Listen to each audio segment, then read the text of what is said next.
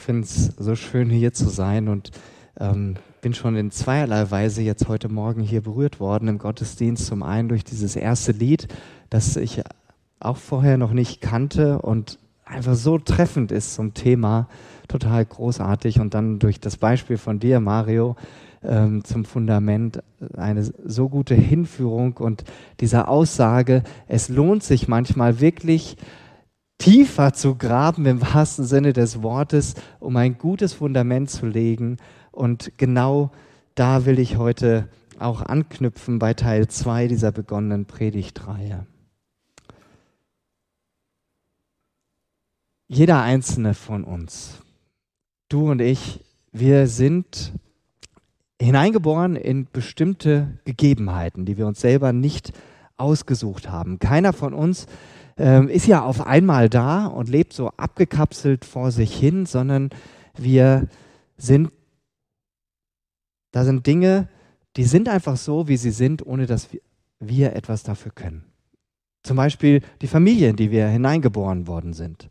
Oder den Ort. Ja, wer von euch kommt hier so aus dem Lahn-Dill-Kreis? Kann ich mal ein Handzeichen sehen? Ja, ihr habt euch das nicht ausgesucht. Eure Eltern waren schon da, ja.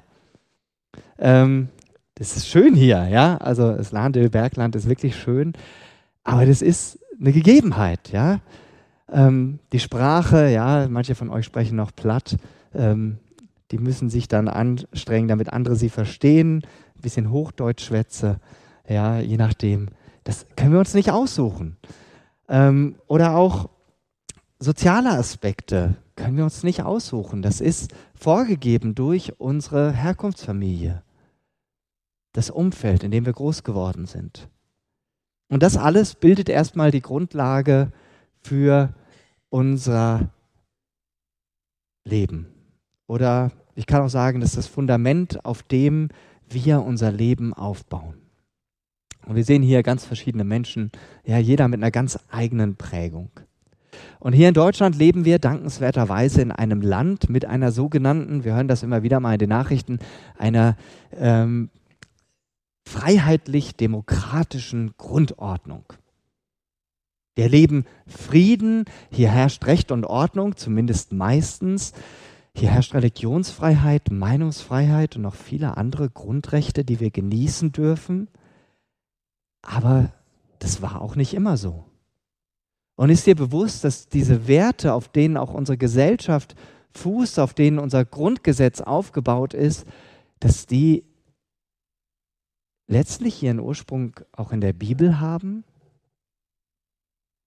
Und auf der anderen Seite leben wir in einem Land, in der es zunehmend schwierig wird zu sagen, es gibt nur einen einzigen Gott.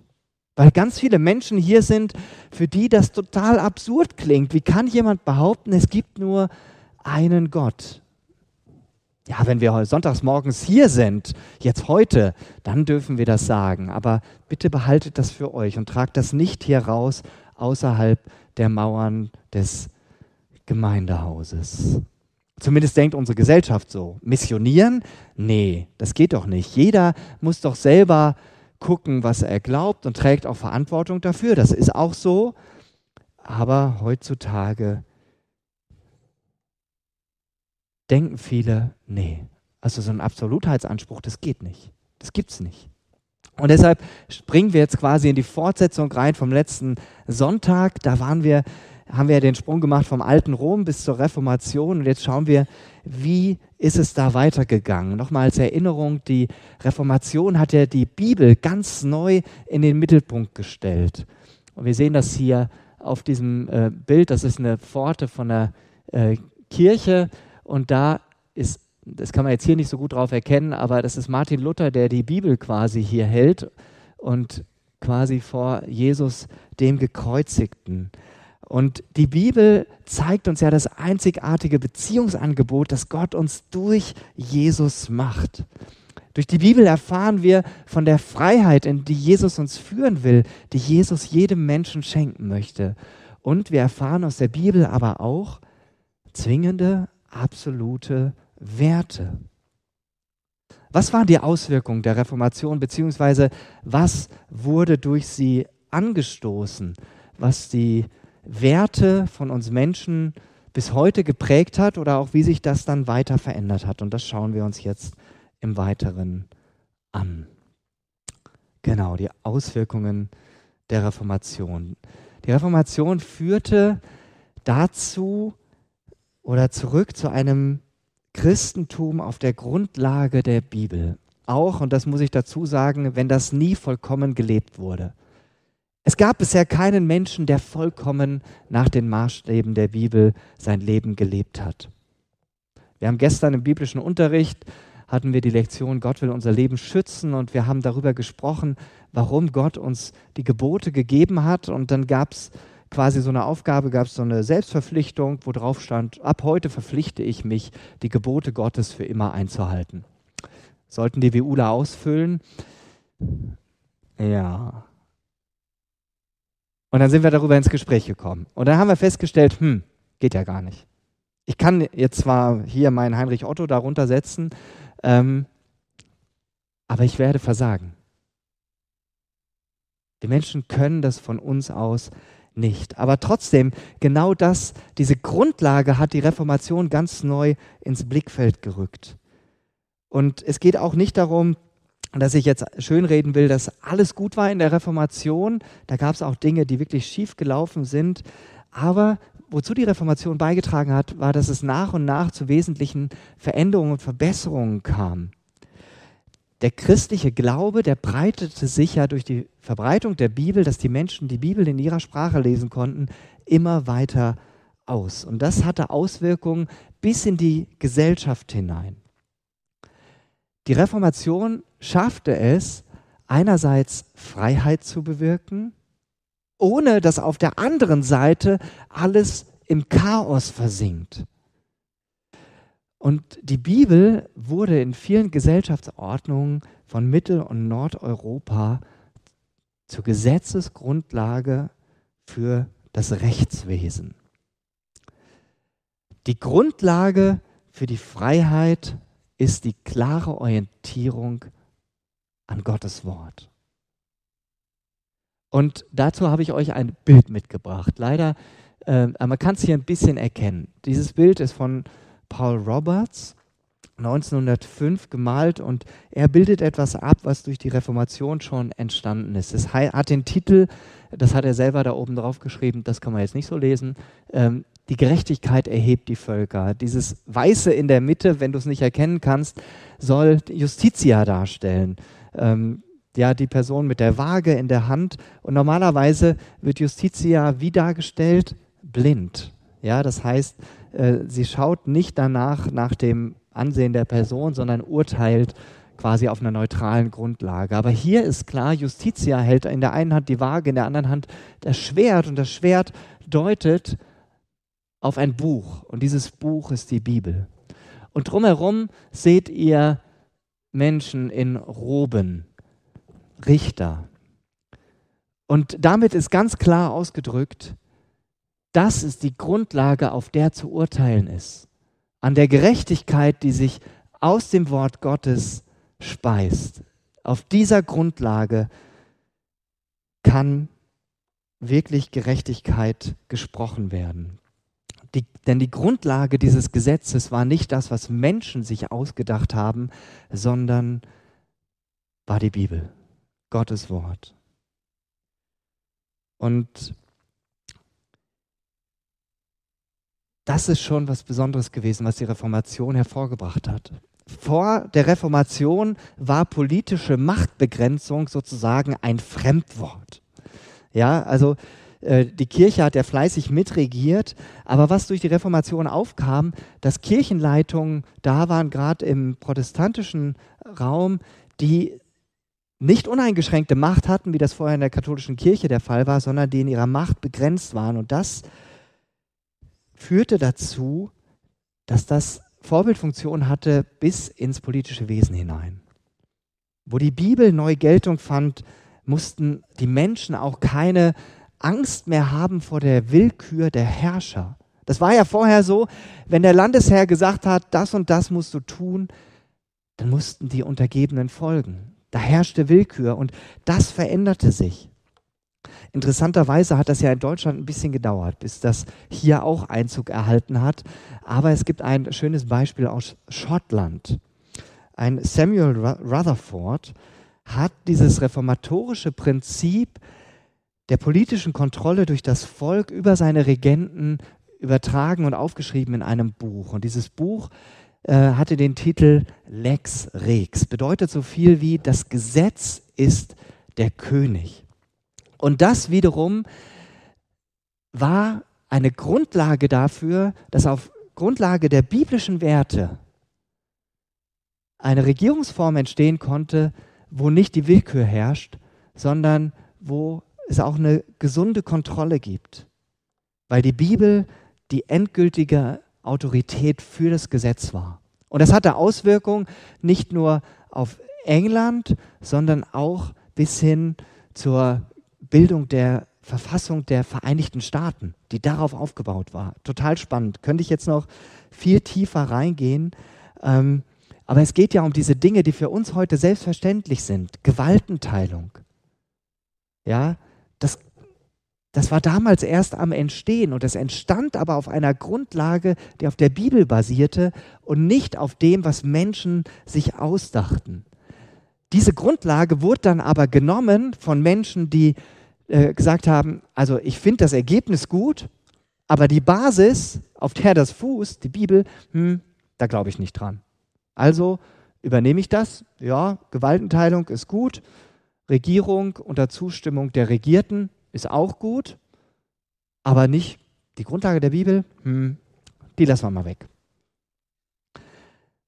Die Reformatoren, die hatten keine idealistische Vorstellung vom Menschen. Die Reformatoren haben ganz bewusst den Sündenfall betont, weil sie wussten, dass der Mensch, wenn er nicht unter der Kontrolle ist, zu ganz schlimmen Dingen fähig ist. Und wir erleben es heute auf der ganzen Welt, wozu der Mensch fähig ist, wenn er nicht auch eine gewisse Kontrolle erfährt. Denn, und es gilt für den Putin genauso für, wie für mich, jeder Mensch ist ein Sünder. Jeder Mensch lebt an dem Ziel vorbei, für das Gott uns geschaffen hat.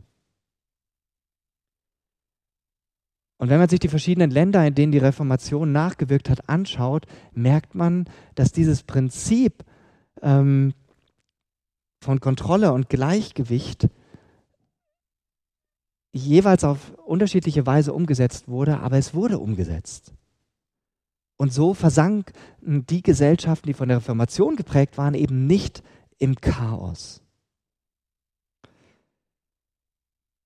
Es sei noch zu sagen zur Reformation, es war ja nicht alles gut. Christen haben zwar viel dazu, haben sehr viel dazu beigetragen, dass sich Dinge verändert haben, aber auch Nichtchristen haben dazu beigetragen, dass sich die Gesellschaft weiterentwickelt hat. Es gab aber auch Christen, die ganz bewusst gegen Missstände aufgetreten sind. Das könnte ich noch viel stärker vertiefen. Vielleicht ähm, eine bekannte Persönlichkeit, William Wilberforce, habt ihr bestimmt schon mal gehört, ein Engländer, der sich ganz stark zeitlebens dafür eingesetzt hat, dass die Sklaverei abgeschafft wird. Und auf seinem Sterbebett konnte er noch miterleben, dass das Wirklichkeit wurde, dass der Sklavenhandel zwischen England und den USA aufhörte. Ein riesiges Fund, eine riesige Auswirkung der Reformation. Wir springen weiter in die Zeit der Aufklärung. Und ähm, die Aufklärung war sozusagen der Höhepunkt des Humanismus. Und Humanismus ist ja die Idee, dass der Mensch aus sich heraus alles irgendwie gut machen könnte und hinkriegen könnte.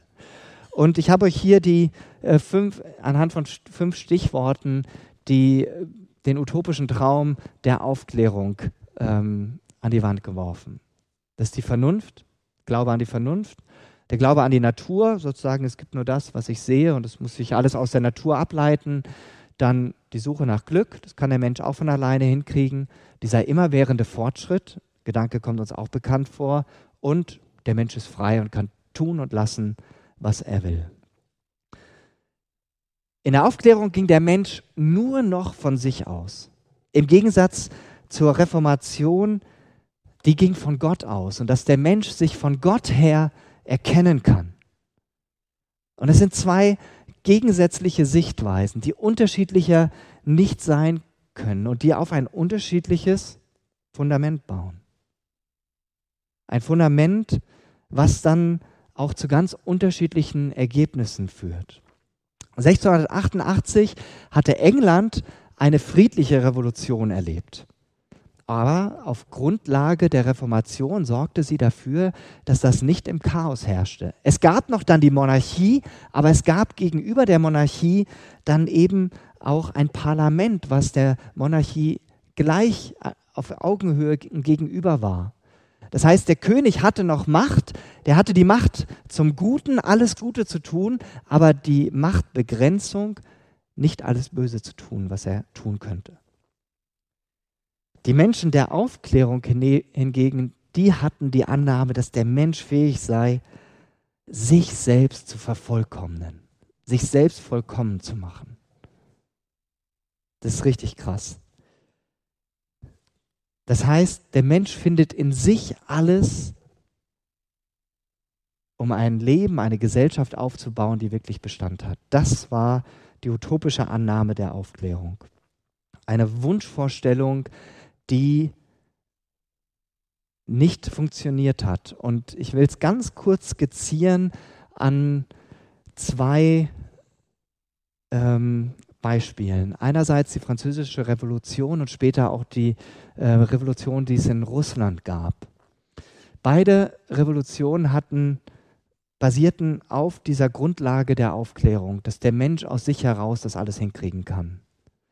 Und wer sich ein bisschen mit Geschichte auskennt, weiß, dass das bei der französischen Revolution ziemlich schief gegangen ist. Die haben auch Menschen- und Bürgerrechte verkündet. Die haben zwei Jahre dann an einer Verfassung gearbeitet. Und was passierte dann? Nachdem sie diese Verfassung gearbeitet hatten, war sie schon nicht mehr das Papier wert, auf das sie draufgedruckt wurde, weil dann die zweite Phase der französischen Revolution kam und in einem Blutbad endete.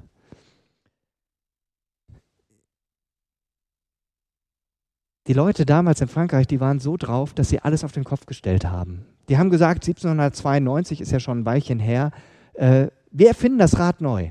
Ja, die haben gesagt, 1792 ist jetzt das Jahr 1. Und was haben sie eingeführt? Eine Zehn-Tage-Woche. Ja, also der Mensch ohne Gott versucht, sein eigenes Ding zu machen, hat nicht so lange gehalten. Sie haben alles Christliche hinter sich gelassen, sind zurückgegangen in die vorchristliche Zeit, haben die Göttin der Vernunft auf den Thron gesetzt, bildlich in den Kirchen. Und was passierte? 1792, also quasi im gleichen Jahr im September, begann ein Massaker, in dem allein 1300 Gefangene getötet wurden, die nicht dieses Prinzip oder nicht dieser neuen Richtung folgen wollten. Und als alles vorbei war, hatte die neue Regierung, die Menschen- und Bürgerrechte propagiert hatte, mit ihren Bevollmächtigten, sage und schreibe 40.000 Menschen auf dem Gewissen. Ganz viele Bauern, die sich dagegen gestellt haben. Und nur wenige Jahre später wurde es nicht besser, sondern das Land stand unter der Diktatur von Napoleon.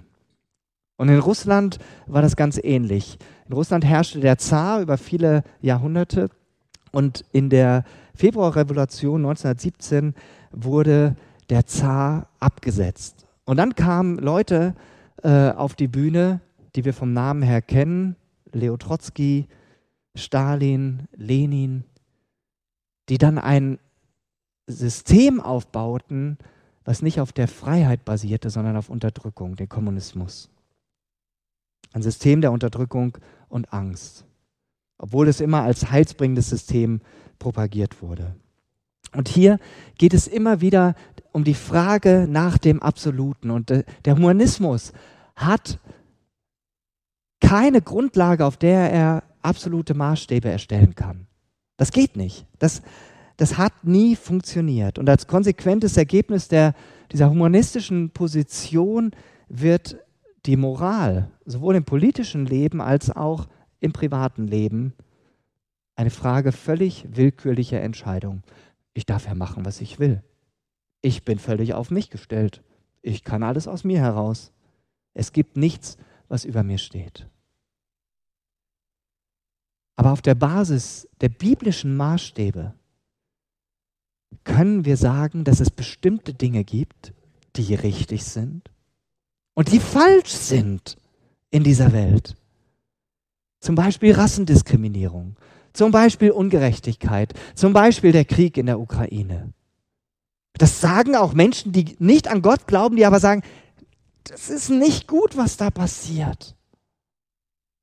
Und wenn wir uns im Neuen Testament anschauen, wie, wie Jesus reagiert hat, als er vor dem Grab seines Freundes Lazarus stand, der vier Tage tot war. Er weinte er nicht nur, sondern da lesen wir an der Stelle, Jesus war zornig. Er war zornig auf die Tatsache, dass Lazarus tot war. Und dass der Tod nicht der Zustand war, für den Gott uns geschaffen hat. Und er war dabei nicht zornig auf sich selbst, obwohl er selber von sich gesagt hat, ich bin Gott. Für einen Christen ist auf der Basis der biblischen Lehre nicht nur der Tod anormal, sondern auch die Grausamkeit des Menschen gegenüber dem anderen Menschen. Diese Dinge gab es nicht, als Gott die Welt erschuf. Da war das ein anderer Urzustand. Ein Christ kann diese Anormalität, die sich aus der Rebellion des Menschen gegen Gott ergeben hat, bekämpfen, ohne die letzte Realität, also Gott selbst zu bekämpfen. Merkt ihr den Unterschied? Weil Gott existiert, gibt es absolute Maßstäbe.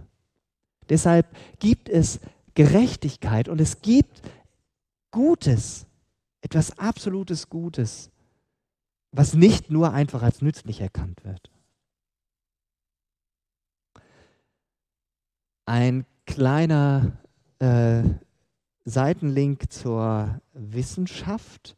Die wurde ja schon seit Jahrhunderten betrieben. Und die mittelalterliche Wissenschaft, sie beruhte mehr auf der Autorität, dass Gott noch im Mittelpunkt stand, anstatt auf Beobachtung. Sie entwickelte sich mehr durch die Beobachtung als durch experimentelle Forschung. Aber die Wissenschaft war grundsätzlich eine gute Sache. Und von den Menschen, die auf christlicher Basis da dran gingen, die hatten überhaupt kein Problem damit. Heute begegnen wir ja Menschen, die wissenschaftsskeptisch sind. Die sagen, nee, die Naturwissenschaft, äh, die lässt sich nicht so gut mit Gott kombinieren, deshalb lasse ich lieber die Finger davon. Im Gegenteil. Der Mensch, der Gott im Mittelpunkt hat, der ist frei, die Natur zu beobachten, weil er weiß, dass sie nicht voller Götter ist und tabu ist. Und deshalb brauchen wir da auch keine Vorbehalte haben. Schon im 16. Jahrhundert sagte ein Francis Bacon dazu, niemand sei aus falscher Bescheidenheit oder gekünstelter Zurückhaltung,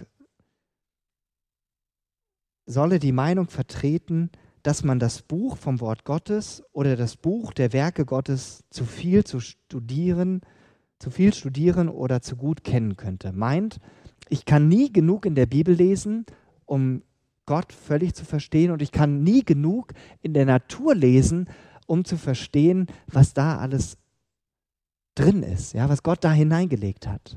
Also eine große Offenheit, das zu tun. Und Gott hat dieses Universum oder diese Universen, müssen wir ja heute sagen, geschaffen. Und es gibt dieses Kausalitätsprinzip, dieses Prinzip von Ursache und Wirkung. Und es lässt sich herausfinden, indem wir das beobachten, indem wir das anschauen. Und da ist so viel rausgekommen, auch so viel Gutes. Aber es ist ein offenes Universum und dieses Aber ist so wichtig, weil Gott und der Mensch sich außerhalb dieses, dieser natürlichen Ursachen befinden. Vorgänge laufen in einer Folge von Ursache und Wirkung ab, aber an einem bestimmten Zeitpunkt kann die Richtung der Ereignisse von Gott oder von den Menschen verändert werden. Und deshalb hat Gott einen Platz in diesem System und deshalb hat auch der Mensch einen Platz in diesem System. Vielleicht erinnert ihr euch noch an Sokrates und ähm, nee, an, an Platon und Aristoteles von letzter Woche. Platon sprach eher von dem Absoluten, von dem Allgemeinen und Aristoteles eher von den Einzeldingen. Und du und ich, wir sind ja einzelne Personen. So wie hier diese vielen Steine auf dem Boden. Wer von euch will sie mal zählen? Das sind alles einzelne Steine. Ja, aber jedes einzelne Ding hat ja für sich erstmal keine Bedeutung, wenn es nicht irgendwie einem größeren Kontext zugeordnet wird. Und das will ich kurz erklären an diesem Beispiel mit den beiden Bildern. Ihr seht hier Äpfel, ihr seht Birnen. Ja, ähm, auf dem Markt kann man ganz viel davon kaufen, aber wenn wir das bezeichnen, zählen wir nicht alles extra auf. Wir sagen jetzt nicht, das ist der Jona Gold oder die Renette oder der Boskop oder so, sondern wir nennen das die eine Kategorie Äpfel, ja, dann gibt es ganz viele Unterkategorien und dann das Ganze nennen wir Früchte. Und das gleiche Problem, also da ist was Absolutes. Also es gibt Früchte und diese Früchte sind quasi ganz vielfältig unterteilt. Jean-Paul Sartre hat im 20. Jahrhundert dieses Problem benannt, dass man eigentlich was Absolutes braucht. Und das will ich am, am Beispiel der, der Moral euch kurz erklären. Ähm, ohne einen absolut gültigen Maßstab lässt sich nicht wirklich sagen, ob eine Sache wirklich gut ist oder schlecht. Wenn ich nicht einen gemeinsamen Maßstab habe, auf den zwei Personen draufschauen, kann ich nicht sagen, das ist gut oder schlecht. Nur durch etwas Allgemeingültiges kann es so etwas wie Moral oder gültige Werte geben.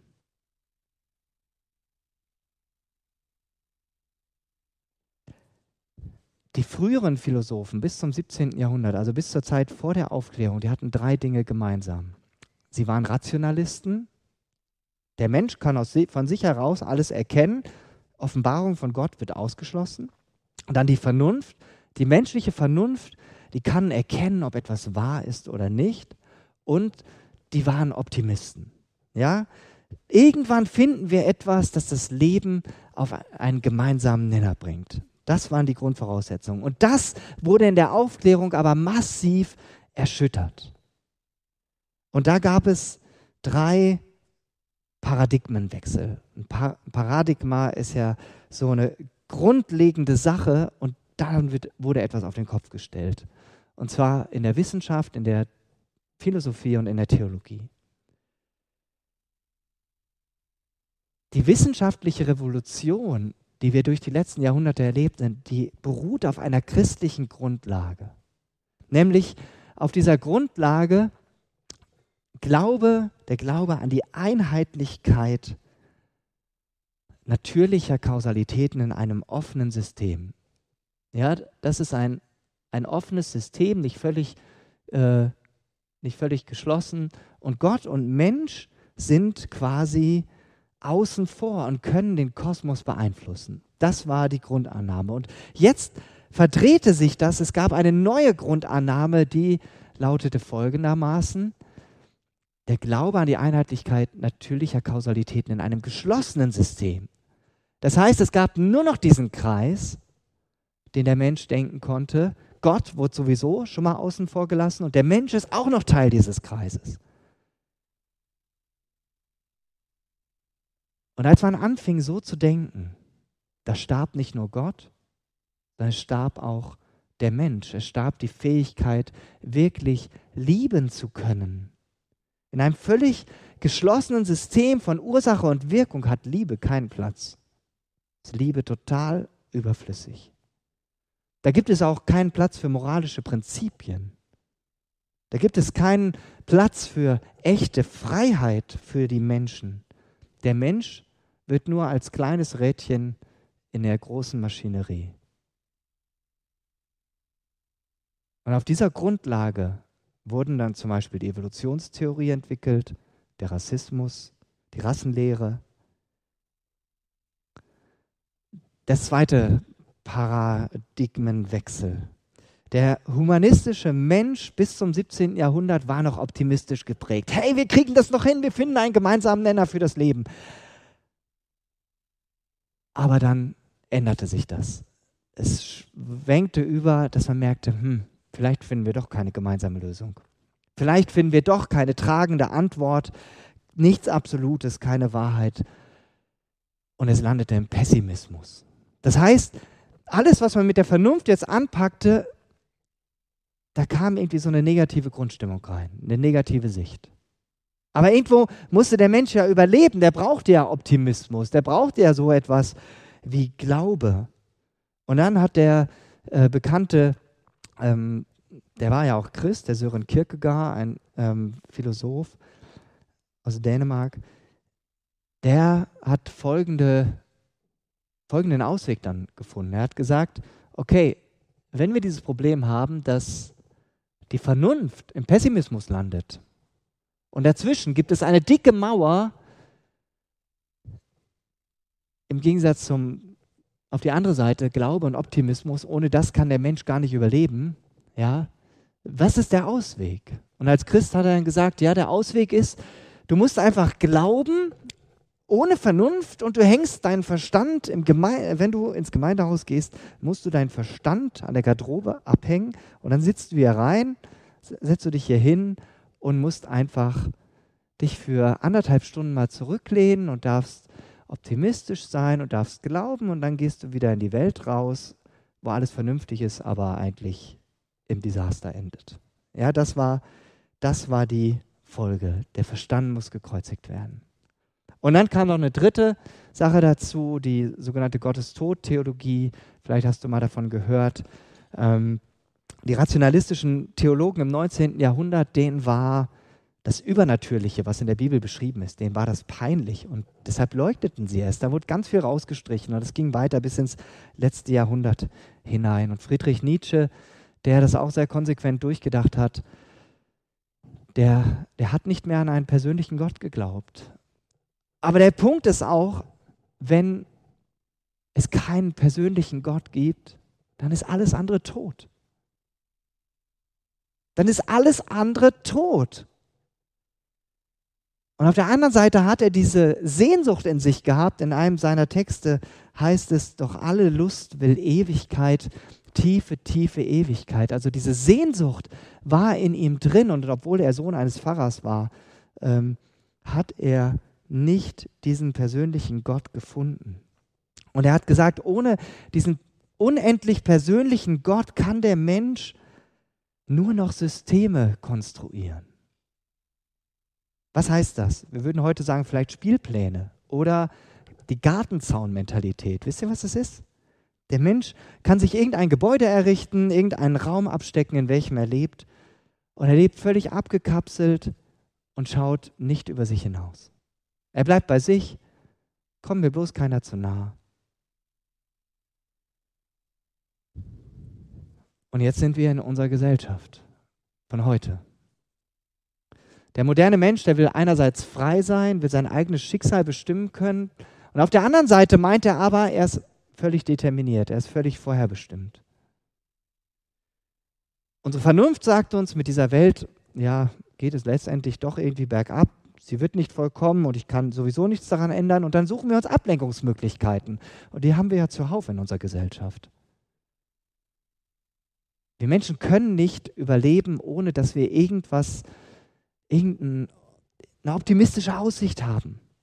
Wir müssen, müssen irgendwas anderes haben. Und dann ist die, die Folge für viele, dass sie sagen, okay, wenn ich das nicht im, mit der Vernunft ergreifen kann, dann muss ich das halt in dem Bereich finden, wo ich ähm, halt nicht mit der Vernunft unterwegs bin. Das ist abgespalten, ja, wie als ob das zwei völlige Welten sind. Und deshalb gibt es sowas wie Fußballtempel, ja, wo zigtausende in den Stadien ihren Fußballgott feiern oder bei Konzerten Rockstars.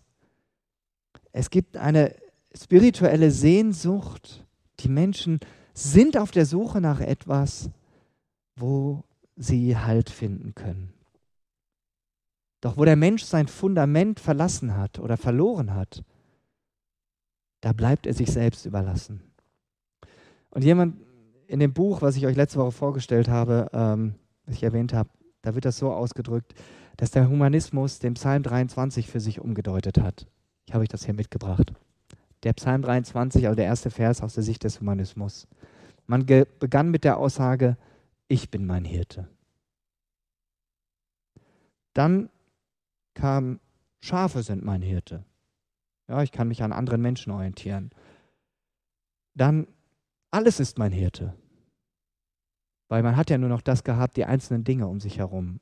Und am Schluss der Pessimismus, nichts ist mein Hirte. Der Humanismus führt letztendlich dazu, äh, man könnte auch sagen, der ist ein bisschen ähm, ja, auf Harakiri, also will sich selber umbringen. Der hat dazu geführt, die Grundlage sich selber wegzunehmen, auf der seine Annahmen aufgebaut sind. Die Freiheiten, die unsere Kultur erlebt, die sich selber unter den Füßen wegzuschneiden. Und wenn wir ins Wort Gottes schauen, in die Bibel hineinschauen, finden wir eine ähnliche Situation beim Volk Israel. Also das Volk Israel ist immer wieder abgeirrt. Immer wieder von Gottes Geboten und von seiner Wahrheit hat es sich entfernt. Und einmal verkündet der Prophet Jeremia laut, dass der Tod in der Stadt sei. Gemeint ist Jerusalem. Und er meinte damit nicht nur, dass Menschen physisch starben in Jerusalem, sondern der Tod im weiteren Sinne, weil sich die jüdische Gesellschaft zur damaligen Zeit immer mehr von dem abwandte, was Gott in seiner Schrift ihnen offenbart hatte. Das war der Tod der Polis. Du erinnerst dich vielleicht an die, die Polis war der Versuch der Griechen, eine Kultur, eine Gesellschaft zu bauen, die in sich selbst funktioniert. Und das heißt der Tod der gesamten Kultur und der gesamten Gesellschaft. Man könnte sagen, in unserer Epoche sind wir Menschen dabei, die Grundlage zu zerstören von dem, was uns Freiheit ohne Chaos ermöglicht hat. Und die Humanisten waren dabei noch fest entschlossen, jede Gotteserkenntnis und das Wissen darum, dass Gott nicht geschwiegen hat, sondern, sondern sich in der Bibel offenbart hat, dass er durch Christus gesprochen hat, dass sie das zerstören wollten. Da sind sie gegen angegangen. Und sie waren entschlossen, das trotz dieser Tatsache durchzuführen, dass der Tod dieser Erkenntnis den Tod der Werte zur Folge hat. Ein paar Schlussgedanken. Der christliche Konsens verschwindet in der westlichen Welt immer mehr. Das ist Realität. Und das führte dazu, dass ganz viele Menschen nur noch zwei Werte haben, zwei kümmerliche Werte. Persönlichen Frieden und Wohlstand. Und ich glaube, da finden wir uns auch wieder. Da sind wir als Christen auch gar nicht so weit von weg. Wir leben in einer Gesellschaft, wo Politiker beliebt sind, die sich darum kümmern, dass es uns gut geht, dass wir weiterhin genügend Geld haben und dass wir persönlichen Frieden haben, dass wir in Ruhe gelassen werden. Und wer unbequeme Fakten ausspricht, der wird eben dann halt nicht mehr gewählt. Die Mehrheit bestimmt in unserer Gesellschaft, was geglaubt und gedacht werden darf und was die Werte sind. Und die Umfragen bestimmen die Mehrheitsverhältnisse und es kann leicht kippen. Sehen wir die ganze Entwicklung beim Ukraine-Krieg an, was da schon alles durch ja, sich in der kurzen Zeit verändert hat. Wieder auf einmal Positionen komplett gekippt sind, einfach weil die Mehrheit was anderes wollte. Oder vor ein paar Jahren mit dem Thema Ehe für alle. Die Mehrheit wollte, wollte das auf einmal. Auf welcher Grundlage? Kein Fraktionszwang. Jeder seine persönliche Entscheidung. Aber auf welcher Grundlage, auf welcher Basis? Wo ist der Maßstab dafür? Wir lesen im Wort Gottes so viele Stellen dazu. Ich habe euch nur einen Vers mitgebracht. Aus 2. Korinther 4, Vers 4. Da sagt Paulus, der Gott dieser Welt hat die Sinne der Ungläubigen mit Blindheit geschlagen. So können sie das Licht nicht sehen, das die gute Nachricht bringt. Dieses Licht ist die Herrlichkeit von Christus, der das Ebenbild Gottes ist.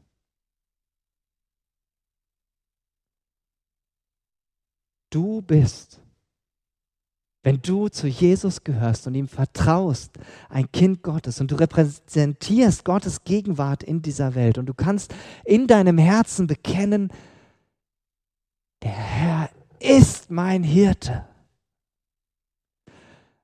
Ja, und wir leben in einem Land, wo die Bibel eben nicht mehr die Grundlage für die Entscheidung der Regierung ist.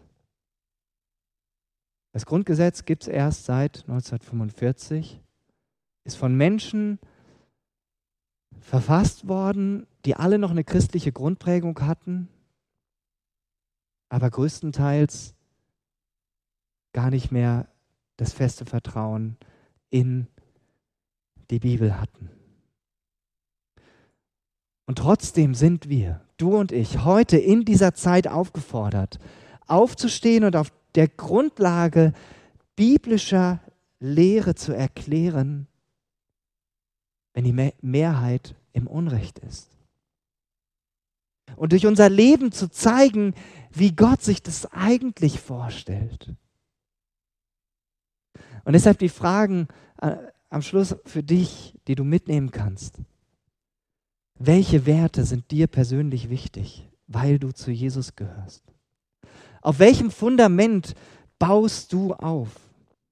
Und wie kannst du in deinem Umfeld mit dazu beitragen, dass andere tragfähige Werte erkennen und leben? Nimm diese Fragen mit nach Haus und bitte den Heiligen Geist, dass er dich auf seine Spur setzt. Ich bete noch. Oh Jesus, das war jetzt ganz schön viel Input. Und ich bete, dass du durch deinen Geist das alles sortierst in den Herzen des Einzelnen. Jesus, wir haben das vorhin gesungen, alle Ehre dir, dem König. Unsere Herzen, sie fliegen dir zu. Es ist nicht einfach eine romantisch-schwärmerische Aussage, die wir im Lobpreis singen und dann gehen wir nach Hause und ist alles anders, sondern es ist diese Grundhaltung, die uns bestimmen soll, weil wir mit dir verbunden sind und mit, in dir verwurzelt leben in dieser Welt, weil wir auf deinem Fundament aufbauen. Jesus, und ich bete darum, dass jeder Einzelne hier wirklich fest in dir verwurzelt ist und Werte lebt, die auf deinem Wort basieren und dadurch Salz und Licht ist für die Menschen, denen er im Alltag begegnet.